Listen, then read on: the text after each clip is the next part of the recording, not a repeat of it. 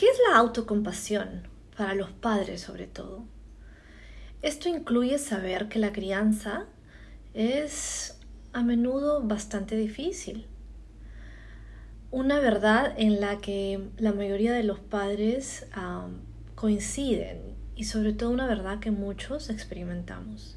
Sin embargo, los padres son a menudo sus propios críticos y los más duros críticos.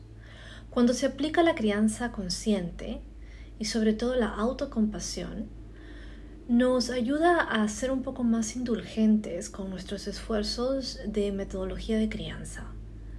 Un, esfuerzo, un enfoque consciente de la crianza de los hijos puede llevar a la mayor aceptación de nuestros esfuerzos, en lugar de quedarnos atrapados en los resultados específicos de la crianza que podamos tener.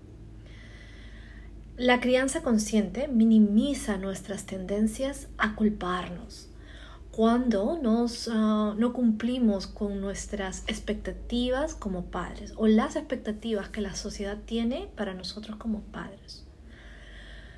Lo que hace que sea fácil para nosotros cuando utilizamos los conceptos de la, de la crianza consciente eh, es que volvemos a comprometernos con nuestros hijos después de experiencias difíciles que podamos tener con ellos.